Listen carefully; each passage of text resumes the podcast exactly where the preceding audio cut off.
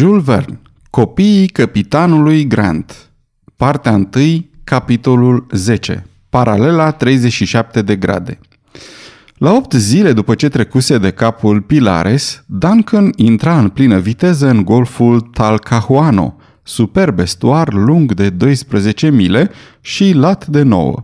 Timpul era admirabil. Cerul se menținuse aici senin din noiembrie până în martie și vântul de sud bate mereu de-a lungul coastelor adăpostite de lanțul anzilor. John Mangles, urmând ordinele lordului Glenarvan, conducea vasul chiar pe lângă arhipelagul Chiloe și pe lângă nenumăratele rămășițe insulare ale continentului american. Un catarg sfărmat, un butuc tăiat de mâna omului puteau să indice Duncanului urmele unui naufragiu, dar nu văzură nimic și iahtul, continuându-și drumul, ancoră în portul Talcahuano, la 42 de zile după ce părăsise apele cețoase ale estuarului Clyde. Glenarvan dădu ordin să se lanseze imediat o barcă pe mare și, urma de Paganel, debarcă la chei. Savantul geograf, profitând de împrejurare, voi să se servească de limba spaniolă pe care o studiase atât de conștiincios. Dar, spre marea lui mirare, nu se putu înțelege cu indigenii. Îmi lipsește accentul," spuse el. Să mergem la vamă, răspunse Glenarvan.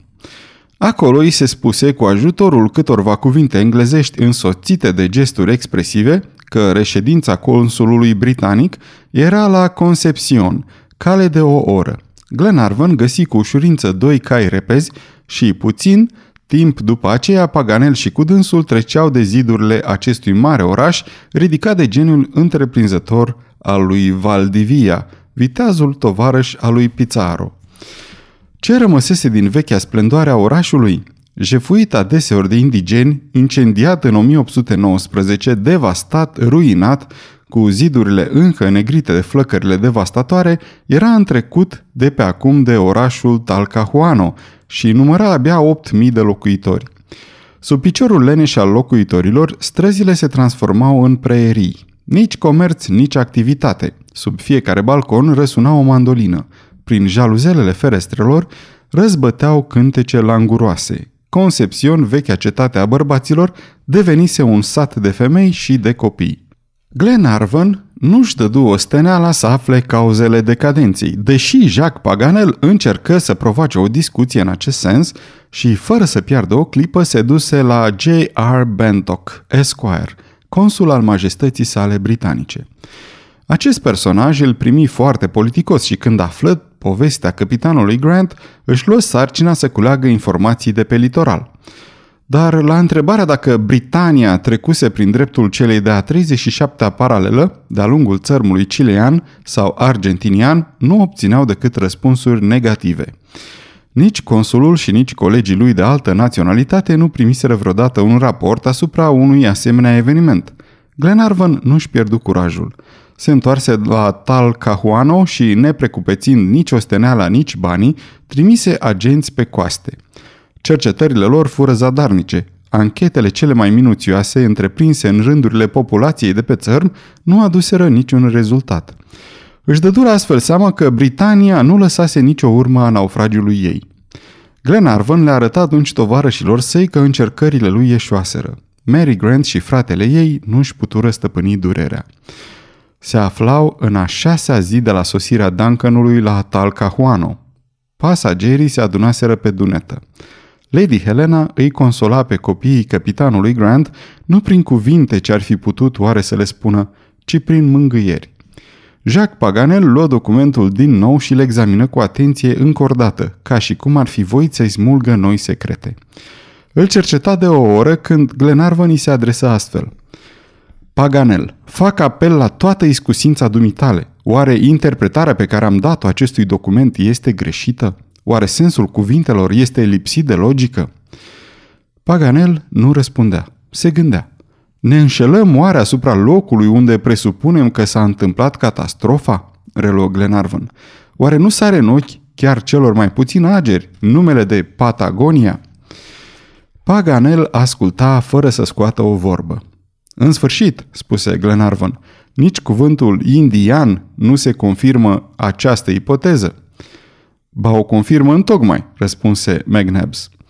Dar atunci nu e oare evident că naufragiații, în momentul în care scriau aceste rânduri, se așteptau să cadă prizonieri la indieni?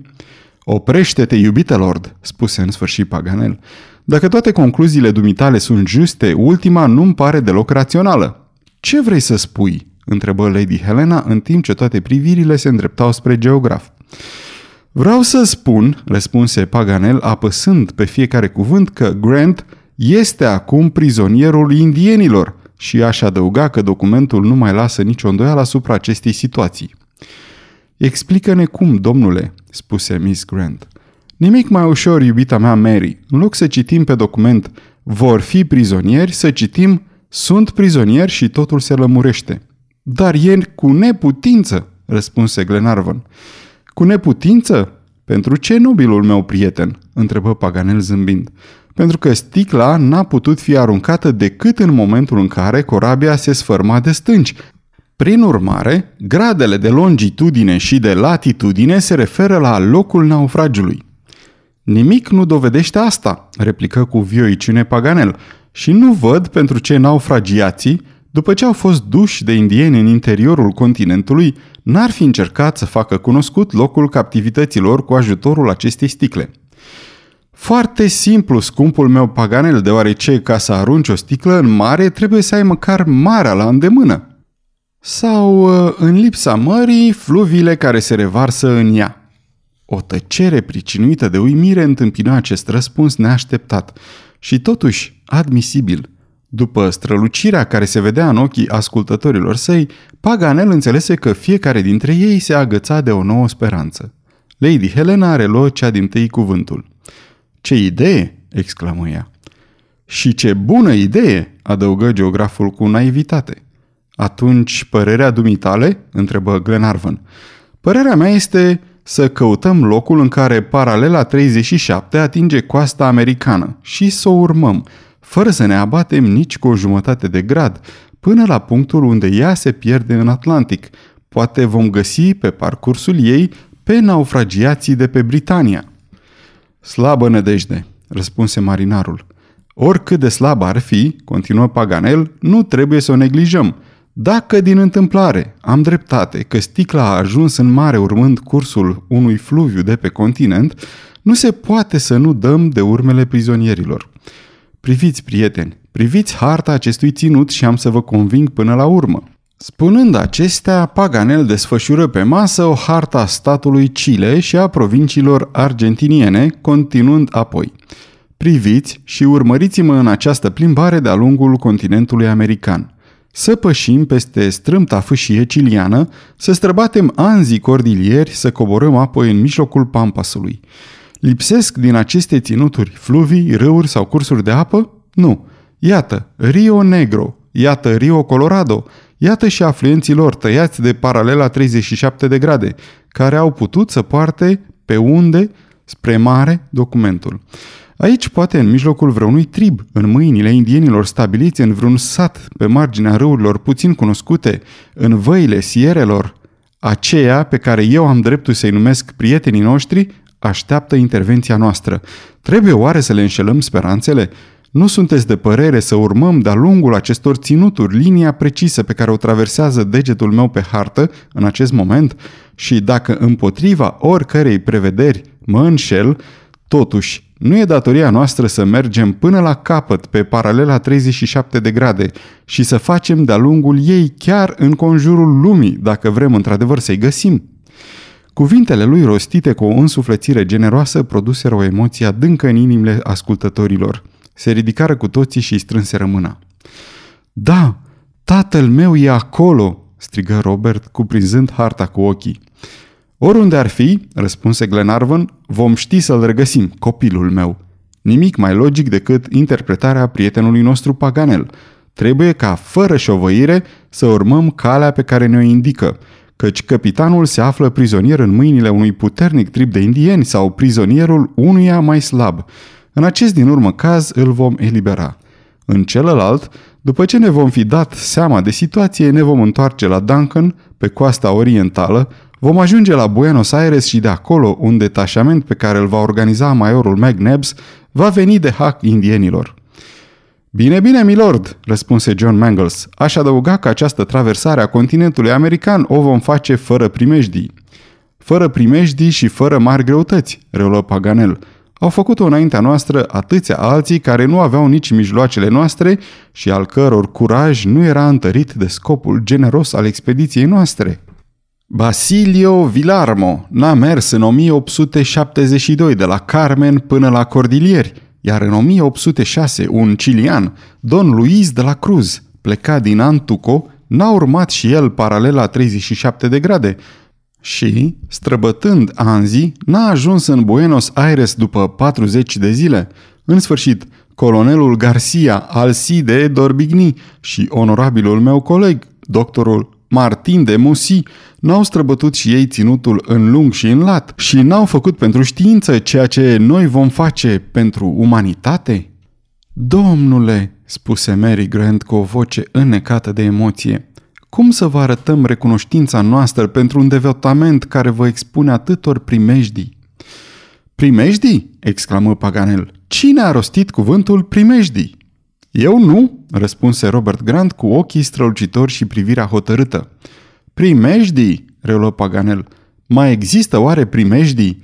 De altfel, despre ce e vorba? De o călătorie de-abia de vreo 350 de leghe, pentru că vom merge în linie dreaptă, de o călătorie care se va desfășura la o latitudine echivalentă cu aceea a Spaniei, a Greciei și Siciliei, în cealaltă emisferă și, prin urmare, într-o climă aproape identică. În sfârșit, de o călătorie care va dura cel mult o lună. E o plimbare. Domnule Paganel, întreba atunci Lady Helena, socotiți deci că dacă naufragiații au căzut în mâinile indienilor, viața le-a fost cruțată?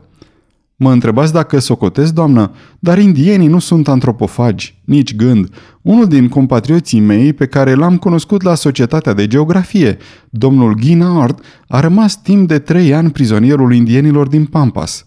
A suferit, a fost maltratat, dar până la urmă a scăpat teafăr din această încercare. Un european e o ființă folositoare în aceste ținuturi. Indienii îi cunosc valoarea și îl îngrijesc ca pe un animal de preț. Ei bine, să nu zăbovim, spuse Glenarvan. Trebuie să plecăm fără întârziere. Ce drum ne propui? Un drum ușor și plăcut, răspunse Paganel. La început, câțiva munți. Pe urmă, o pantă dulce pe versantul oriental al anzilor și în sfârșit o câmpie întinsă cu iarbă și nisip, o adevărată grădină. Să vedem harta, spuse maiorul. Iată, scumpul meu McNabs, Vom merge de la capătul paralelei 37 de grade pe coasta ciliană, între vârful Rumena și golful Carnero. După ce vom fi trecut prin capitala Araucaniei, vom străbate cordilierii prin strâmtoarea Antuco, lăsând spre sud vulcanul, apoi, coborându-ne pe povărnișurile prelungi ale munților, străbătând Neuquem, Rio Colorado, vom atinge pampasurile Salinas, râul Guamini, Sierra Tapalcuen. Aici apar frontierele provinciei Buenos Aires. Le vom trece, vom urca Sierra Tandil și ne vom extinde cercetările până la vârful Medano, pe malurile Atlanticului. Vorbind astfel și explicând amănunțit programul expediției, Paganel nici nu-și dădea măcar o steneală să privească harta desfășurată sub ochii săi. Nu avea ce face cu ea. Hrănit cu lucrările lui Fraser, Molina, Humboldt, Mears, Obigny, memoria lui nu putea fi nici înșelată, nici surprinsă. După ce îi sprăvi cu toată această înșiruire de nume geografice, el adăugă. Aceasta este o înregistrare Cărțiaudio.eu. Această înregistrare a fost citită cu respectarea legislației în vigoare pentru www.cărțiaudio.eu. Toate înregistrările Cărțiaudio.eu reprezintă opere din domeniul public și anume au trecut 70 de ani de la moartea autorului. Copierea, reproducerea, multiplicarea, vânzarea, închirierea și sau difuzarea publică sau pe internet a acestei înregistrări fără acordul scris al cărții audio.eu, constituie infracțiune și se pedepsește conform legislației în vigoare. Pentru noutăți, Vă invităm să vizitați www.cărțiaudio.eu și vă rugăm să ne susțineți pe canalul nostru de YouTube Cărți Audio, abonând-vă la el, dându-ne like și follow și dând share la înregistrările noastre. De asemenea, vă rugăm să-i susțineți cu o donație în orice cuantum pe harnicii și talentații noștri naratori voluntari, accesând paginile cu înregistrările lor de pe site-ul nostru www.cărțiaudio.eu. Naratorul acestei cărți este Valentin din București. Deci, prieteni, drumul e drept. În 30 de zile îl vom parcurge și vom ajunge înaintea Duncanului pe coasta orientală, dacă vânturi nefavorabile nu-i vor întârzia mersul. Așadar, spuse John Mangles, cu Duncan va trebui să ne încrucișăm între capul Corientes și capul Sfântul Anton. Chiar așa. Și cum ai alcătuit dumneata personalul unei astfel de expediții? întrebă Glenarvan. În felul cel mai simplu cu putință. Trebuie numai să aflăm situația capitanului Grant și nu să ne batem cu indienii. Socotesc că lordul Glenarvan va fi șeful nostru. Apoi maiorul, care nu va voi să cedeze locul său nimănui, servitorul dumneavoastră, Jacques Paganel. Și eu?" strigă micul Grant. Robert, Robert!" zise Mary. Și de ce nu?" răspunse Paganel. Călătoriile formează pe cei tineri, deci noi patru și trei marinari de pe Duncan." Cum?" spuse John Mangles adresându-se stăpânului său. Milord, nu mă cere și pe mine?" Scumpul meu John, răspunse Glenarvan, la bord lăsăm ceea ce avem mai scump pe lume. Cine ar veghea asupra lor dacă nu devotatul capitan al Duncanului? Nu putem deci să vă însoțim, spuse Lady Helena, ai cărei ochi se acoperiră cu un nor de tristețe. Scumpa mea Helena, răspunse Glenarvan, călătoria noastră trebuie să se facă cu o excepțională iuțeală. Despărțirea noastră va fi scurtă și da, dragul meu, te înțeleg, răspunse Lady Helena. Du-te deci și îți urez să izbândești. De altfel, nu e o călătorie, spuse Paganel. Dar ce e atunci? O excursie, nimic altceva. O să mergem ca oricare alții, făcând cât mai mult bine pe pământ. Transire benefaciendo. Iată deviza noastră. Cu aceste cuvinte ale lui Paganel se încheie discuția dacă se poate numi astfel o conversație în care toată lumea era de aceeași părere. Pregătirile începură în aceeași zi. Se hotără ca expediția să fie ținută secretă pentru ca să nu trezească luarea aminte a indienilor. Plecarea fu fixată pentru 14 octombrie. Dar când fu vorba să se aleagă marinarii pentru debarcare, cu toții își oferiră serviciile și Glenarvan nu a avut decât greutatea alegerii. Și ca să nu se supere pe niciunul din oamenii aceștia atât de generoși, lordul preferă să tragă la sorți. Zis și făcut. Secundul, Tom Austin, Wilson, un vlășgan de ispravă și Mulready, care ar fi înfruntat la box pe faimosul campion Tom Sayers, nu avură a se plânge de noroc. Glenarvan desfășurase o activitate vie pentru pregătiri. Dorea să fie gata la ziua fixată și izbuti. În același timp, John Mangles se aproviziona cu cărbuni pentru ca să poată porni imediat în larg. Ținea să ajungă înaintea călătorilor pe coasta Argentinei. De aici, între Glenarvan și tânărul capitan se născu o adevărată întrecere, ale cărei urmări au folosit atât unora cât și celorlalți. Într-adevăr, la 14 octombrie, la ora fixată, toți erau gata.